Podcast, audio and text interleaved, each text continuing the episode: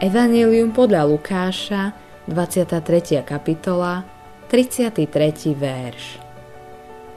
Jednou z irónií ľudskej prírodzenosti je, že často odmietame to najlepšie a príjmame to najhoršie. Prečo chcel Dav prepustiť Barabáša a ukrižovať Ježiša? A ukrižovať Krista?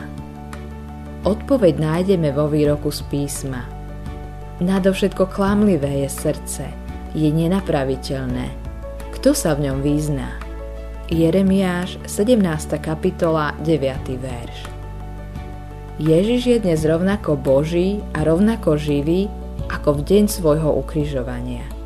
Napriek tomu ho dnes milióny ľudí odmietajú. Jeho dobrota je stále pokarhaním našej zloby. Jeho čistota odhaľuje našu nečistotu. Jeho bezhriešnosť ukazuje na našu hriešnosť.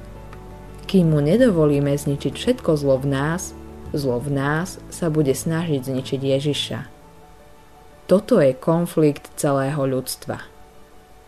Modlitba dňa Páne Ježišu, Vždy, keď premýšľam nad Tvojim utrpením na kríži, moje srdce je nanovo pokorené rozmerom Tvojej lásky ku všetkým ľuďom.